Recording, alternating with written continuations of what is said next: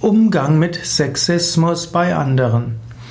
Vielleicht trifft, ist bei, in deiner Nähe ein Mensch, der immer wieder abfällig über Frauen zum Beispiel redet, der Stereotypen dort hat und öfters auch Frauen irgendwie anmacht, aufzieht und so weiter. Wie gehst du damit um?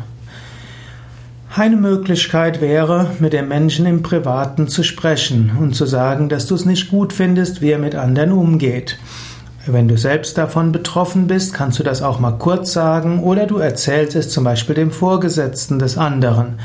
Oder du sprichst mit Kollegen darüber und beratschlagst, was du machen kannst. Oder du sagst einfach mal in der Öffentlichkeit deine Meinung.